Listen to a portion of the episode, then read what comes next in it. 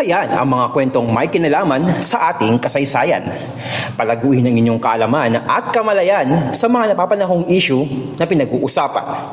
Narito na ang Fact on Track sa podcast.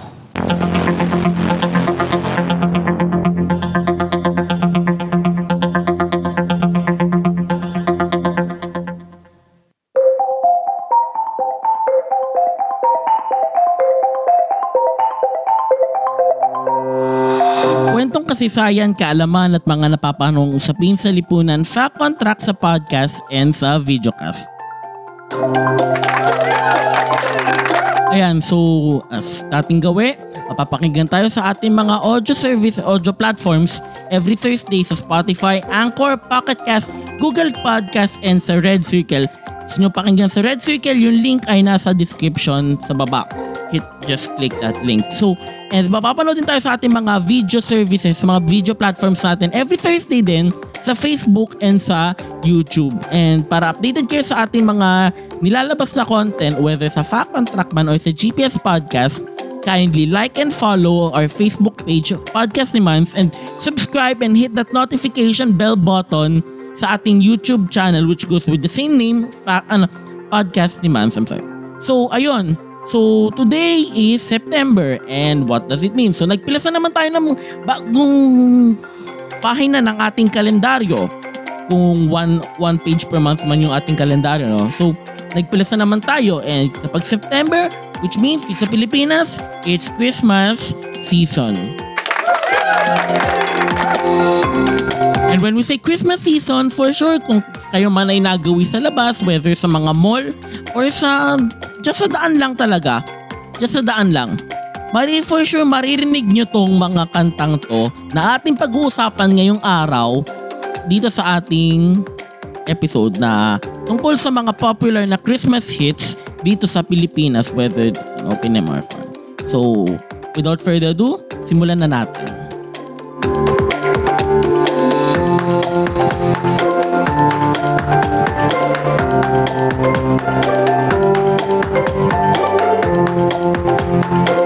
Fact on Track sa podcast.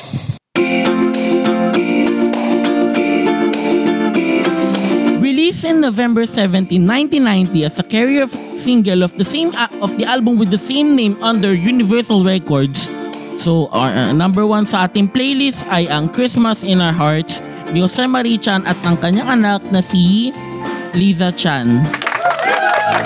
So I'm sure, basta marinig nyo yung boses ni when, ni Jose Marie Chan, marinig mo yung wene.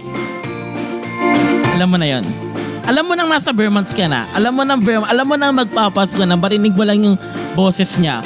So, ayun, syempre rin naririnig natin siya sa labas. Pero, ano nga ba yung kwento nun sa kanta na yon? Ano ba yung meron doon sa kanta na yon? So, konting musical background lang no kung ano, share ko lang din. Ang kantang ito ay sinulat in key of F major and sa last chorus niya magmamodulate siya into key of F sharp major and it- with 73 beats per minute yun yung tempo niya and it follows common time which is 4-4. So, okay. So, according sa sa column ni Ricky Long na mayapang kolumnista sa Philippine Star sa kanyang 2002 column na Funfair, Kwento ni JMC yung origins ng kanta na to. So, ang origins ng kanta na to is nagmula sa Tagalog na tula na Ang Tubig ay Buhay na isinulat ni Chari Cruz Zarate. So, ulitin ko yung title ng tula, Ang Tubig ay Buhay. So, gusto nyong malaman, go search. So, dinescribe niya yung tula na to as very beautiful and madaling lapatan ng tono. And it was, ito, other description, it was a catchy, pretty melody na na he found na maganda for classroom kami. So bakit classroom kami? So ito yun ha. Ito yung background nung Tubig ay Buhay na yon. So dapat gagamitin siya sa Silver Jubilee ng Assumption High School Class of 1963. So ina, so kinausap siya ng class na yon to breathe melody or tonohan yung tula na yon. Now, here's the deal. So, galing si Jose Marie Chan sa isang misa sa Santuario de San Antonio Parish sa Forbes Park sa Makati nung may nung may lumapit sa kanya na isang young lyricist na batang ano, mas bata pa na nagsusulat ng lyrics. Ang pangalan ay si Rina Caniza. So kumatok sa bintana ng kotse niya and kinausap niya si Jose Marichan kung about dun sa ang tubig ay buhay na kung pwede bang lapatan ng ibang yung tono nun ha, yung tono ng tono ng ang tubig ay buhay, kung pwede bang lapatan yun ng ibang lyrics and dun nga ipinanganak yung Christmas in Our Hearts. So, supposedly, ang hindi dapat yung anak ni Jose Marichan yung kasama niya dito. Ang kasama niya dapat dito ay si Lea Salonga. Oh, the Lea, oh, Lea Salonga. But, ang, ang catch ay si Lea Salonga ay under ng isang studio contract noon at that time and hindi siya pinayagan na mag-record for another label. Ouch, ouch, ouch. Sayang yun. But, dahil ang schedule release nito ay nasa 2 weeks na lang, ay 2 weeks na lang bago yung schedule release nito, may nagsuggest kay Sam Marichan na bakit hindi mo kunin yung anak mo to ano to sing to sing the record with you. And dito papasok yung kanyang at that time ay 19 years old na anak na si Liza Chan. So eto, according kay Jose Marichan naman mismo, eto, uh, it could have, ito yung exact words sinabi niya doon ah, it could have not been better the way the Holy Spirit worked it out. Father and daughter singing a melody that is a blend of East and West, delivering the real message of Christmas. Yun yung sa ano niya, in his own perspective, yung outcome nung sa Christmas in our Hearts nung ni-record nila yun with ano, kasama niya yung anak niya. So, ayun, Musta naman ito as sa commercial success niya. So, syempre, claim siya sa popular culture na, ah okay, pag narinig ko to kapag this, pag Bermans na, alam kong Bermans na, alam kong magpapasko na. Pag narinig kong kanta na to. Okay, ito lang naman ang ano, ito lang naman ang kanyang commercial success. Success na talaga, kasi successful naman talaga to. So, The album is the best-selling album in all of original Filipino music. Wow, wow, wow. Okay, eto naman. According sa ano, weeks after the release ng ano ng kantang ito, dineclare ng Philippine Association of Record Industry sinertify na tong kanta na to ng Christmas in Our Hearts as a triple platinum record. So, ano ba yung triple platinum? Ano ba yung classification? Ganyan-ganyan. So, ito ah, nung time na to, ang for reference lang para aware tayo ano ba yung parameter nila sa pag-classify kung gold record ba ito, platinum record ba ito o diamond record ito of, at that time ha, to be a certified gold record a record must have 20,000 sold copies. Physical copies pa lang na that time. 20,000 da for gold record. For a platinum record a record must reach 40,000 sold copies. And for a diamond record 400,000 copies. So ngayon, nung 2012 yata or 2013, binabaan yung standard nito for 7.5,000 7,500 copies for gold record, 15,000 copies for platinum record, and 150,000 records for diamond. And nung December 1, 1995, sinertify ng pari na ang kantang ito ay isang diamond record kasi nahit niya na yung 400,000 records. And nung December 2006, sa palabas noon ng GMA Network na SOP, pag Sunday ng tanghali noon, sinertify na ang kantang Chris na itong album yata na to, itong kanta na to is a double diamond certificate. Sinertify siya sa double diamond record ng same pa rin ng pari after selling more than 600,000 copies. Huwag ka na magtaka bakit sobrang popular na tong kanta na to. Kasi maganda talaga yung kanta. Yung ano pa lang, yung yung imagery pa lang nung lyrics. Parang alam mo, nagpe-paint siya sa utak mo na with through the lyrics, ha, nagpe-paint siya sa utak mo na pag ito, ito yung imagination mo, pag nakikita ko tong mga to, ito yung naalala ko and alam ko na magpapasko na. Aware ako doon. Parang yun, doon ka dinadala doon sa imagery na yun, doon sa doon sa parang painting na yun na dun sa word painting na yun na, okay, when I see this, when I see that, okay, alam ko na magpapasko na. Next on our, next sa ating playlist, no, released on October 29, 1994 as the lead single of Mariah Carey's fourth studio album Merry Christmas. We have on our playlist All I Want for Christmas is You. Sana all may you. Charot.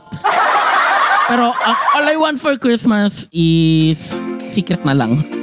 So ayun, music, ganun pa rin. Musical background, the song is written in key of G major with 150 beats per minute in common time. So in G major, although may nabasa ako na merong iba't ibang chords na parang chromatic na basta masyadong technical na music. So, ano bang kwento na itong kanta na to? So, following the success of nung album niya na Music Box nung 1993, so, syempre nag-succeed yun. So, ano ba yung mga nasa kanta na na? Ito lang yung uh, mga pinakaalam ko dun. Yung cover niya ng Without You, yung Can Libu Libu Libu Without You, and yung Hero. Uh, for sure, alam niyo naman yung kanta na yun ng Hero. Pero di ko siya pwedeng kantahin dito. Hindi ko kaya, tsaka yari tayo kay YouTube. Anyway, so yun. So, yung management ni Mariah Carey sa Columbia Records, after nun, after nung 1993 success na yun sa Music Box, so, nasa peak siya ng career niya. So, pinagplanuhan na nila what's next after Music Box. So, syempre, okay, Music Box is a, is a dub, is a W, is a win. So, what's next? So, ito. Yung dating asawa ni Mariah Carey na si Tommy Motola na head ng parent label ng Columbia Records sa Sony Music Entertainment. So, yun nga, plinano na nila. So, pinag-usapan nila together with yung songwriting partner ni Mariah Carey na si anong pangalan niyan to? Si Walter Afanasieff. Uh, Walter uh, Walter Afanasieff, ulitin ko lang. So, pinag-usapan nila ito. So, na- na-pitch din sa meeting na ito na why not make a Christmas album? Pero, ang kinatakot ng team ni Mariah Carey is that nila Walter Afanasieff is that yung mga ganyang Christmas album is medyo risky and usually daw ang gumagawa niyan is yung mga singers na patapos na yung prime nila ng kanilang music career. So yun nga, so with this parang nag-experiment, parang magte-testing the waters sila dito. Kasi at the time, hindi naman masyadong popular pa yung mga Christmas album eh. Until ngayon, medyo nag-boom na nga. So, ayun. So, tinuloy nila yon and tinuloy nila and in summer of 1994, doon na nila sinimulang isulat yung mga kanta sa album na Merry Christmas. Doon na nila sinimulan yun. And ayun nga, nirelease yung album noong October 1994. So, tuloy ko lang, no? So, Inabot lang ng 15 minutes itong dalawang to, si Mariah Carey and si Walter Afanasieff para isulat tong kanta na to. And eto ha, ito yung direct quote dun sa isa sa mga motivation sa pagkakasulat na to. Doing so, Carey felt she could capture the essence and spirit of what she was singing and make her vocal performance and delivery more emotive and authentic. All I Want for Christmas Is You was recorded that August and yun nga, inabot sila ng 15 minutes sa pagsulat lang. And the rest of the dirty work, yung programming no sa music and sa production itself, ay ginawa na ni, Afan, ni Mr. Afanasieff. So, eto, nabasa ko lang din na medyo pa, napangitan daw siya kung real drums yung gagamitin. Hindi siya nagsisit in masyado sa mix. So, he programmed into ano, he turned into electronic talaga. Yung, program niya yung drum part niya.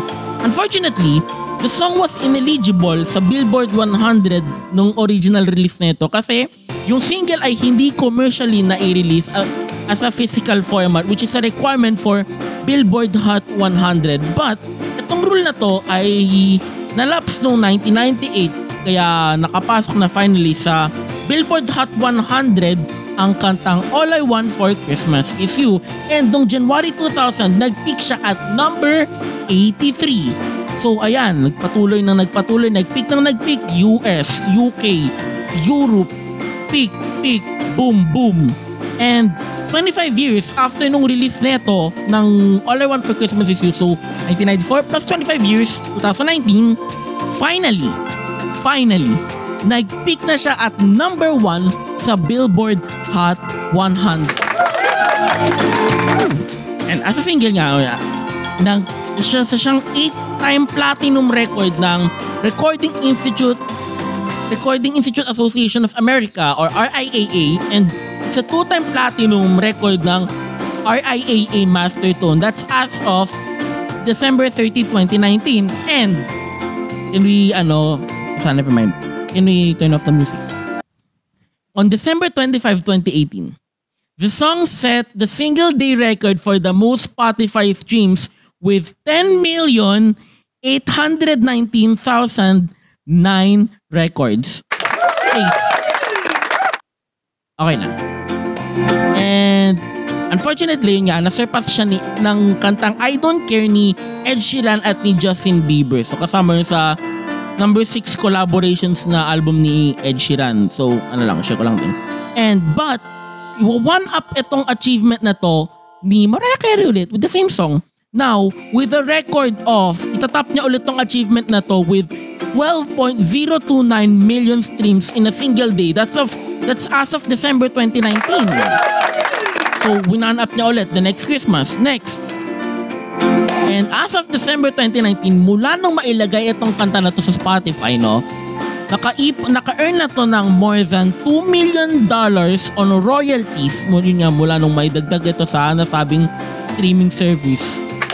Oh, sana all 2 million. Pero yun nga, explain ko lang din ano yung royalty. Pag sinabi nating royalty kasi, ito yung kinikita nung kung sino mang author per sold copy nung produce niya. And in this case, meron si Mariah Carey since credited siya sa kanta na yon. Yun nga, dahil siya ngayon nag-perform and isa siya sa nagsulat. So, sa bawat kikitain, sa bawat proceeds nung nung benta na yun ng single na yung All I Want For Christmas Is You, may part doon nakikitain niya.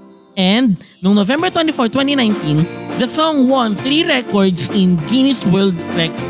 3 records in Guinness World Records. So nanalo sila ng tatlong Guinness World Records. Ano-ano yon?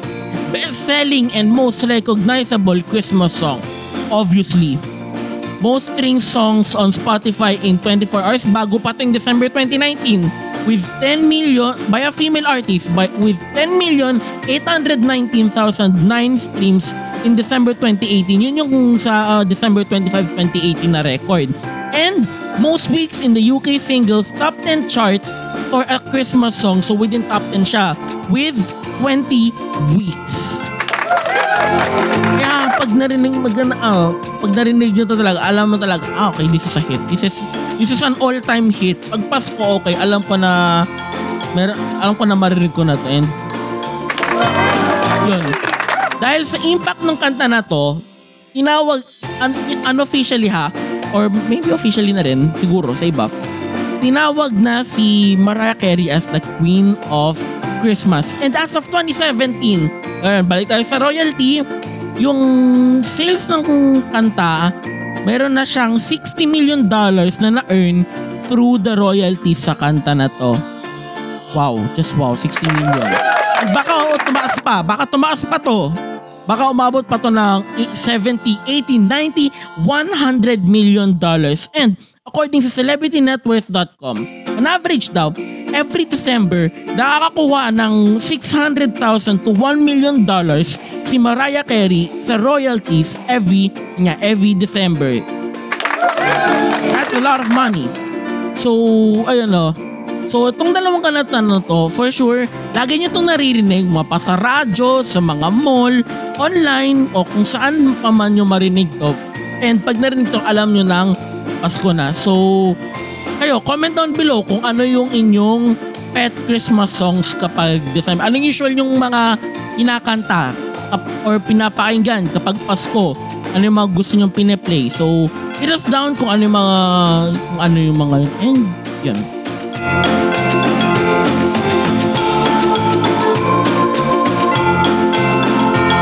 Ito ang Fact on Track sa podcast.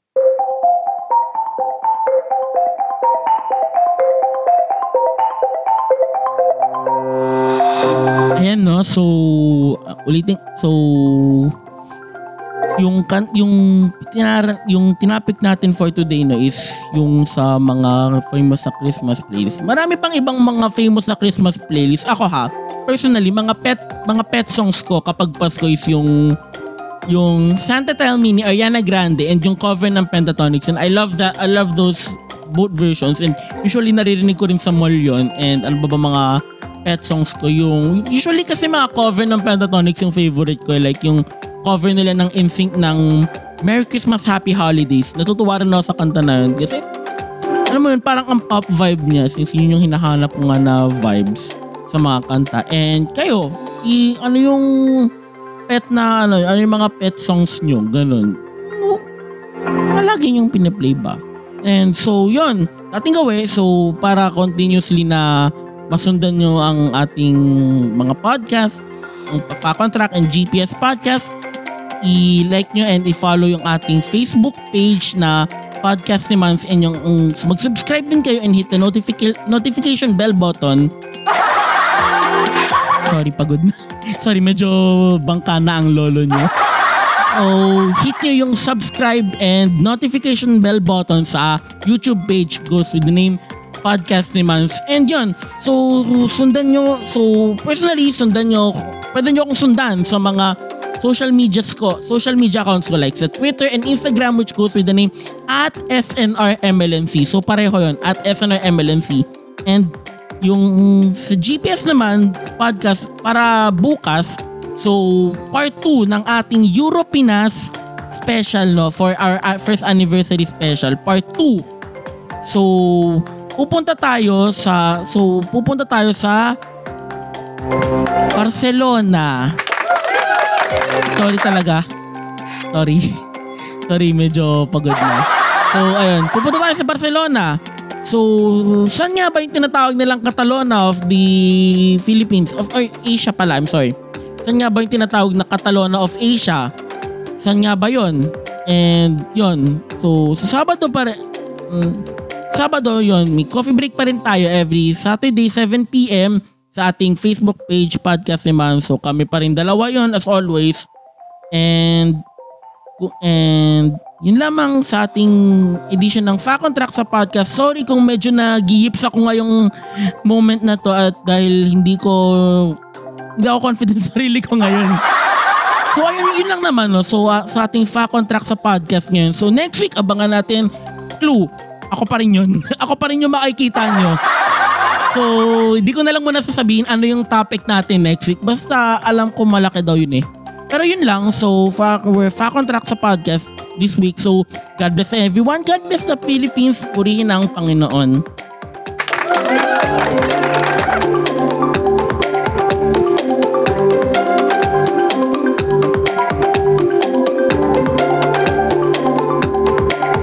Inyong natunghayan ang isa na namang edisyon ng Fact on Track sa podcast. Patuloy na subaybayan ang Fact on Track sa Spotify, Anchor, Google Podcast, Red Circle at Pocket Cast. At mag-subscribe sa podcast ni Mans sa Facebook, YouTube, Twitter, Kumu, Laika at TikTok. Maraming salamat sa inyong patuloy na pagsubaybay.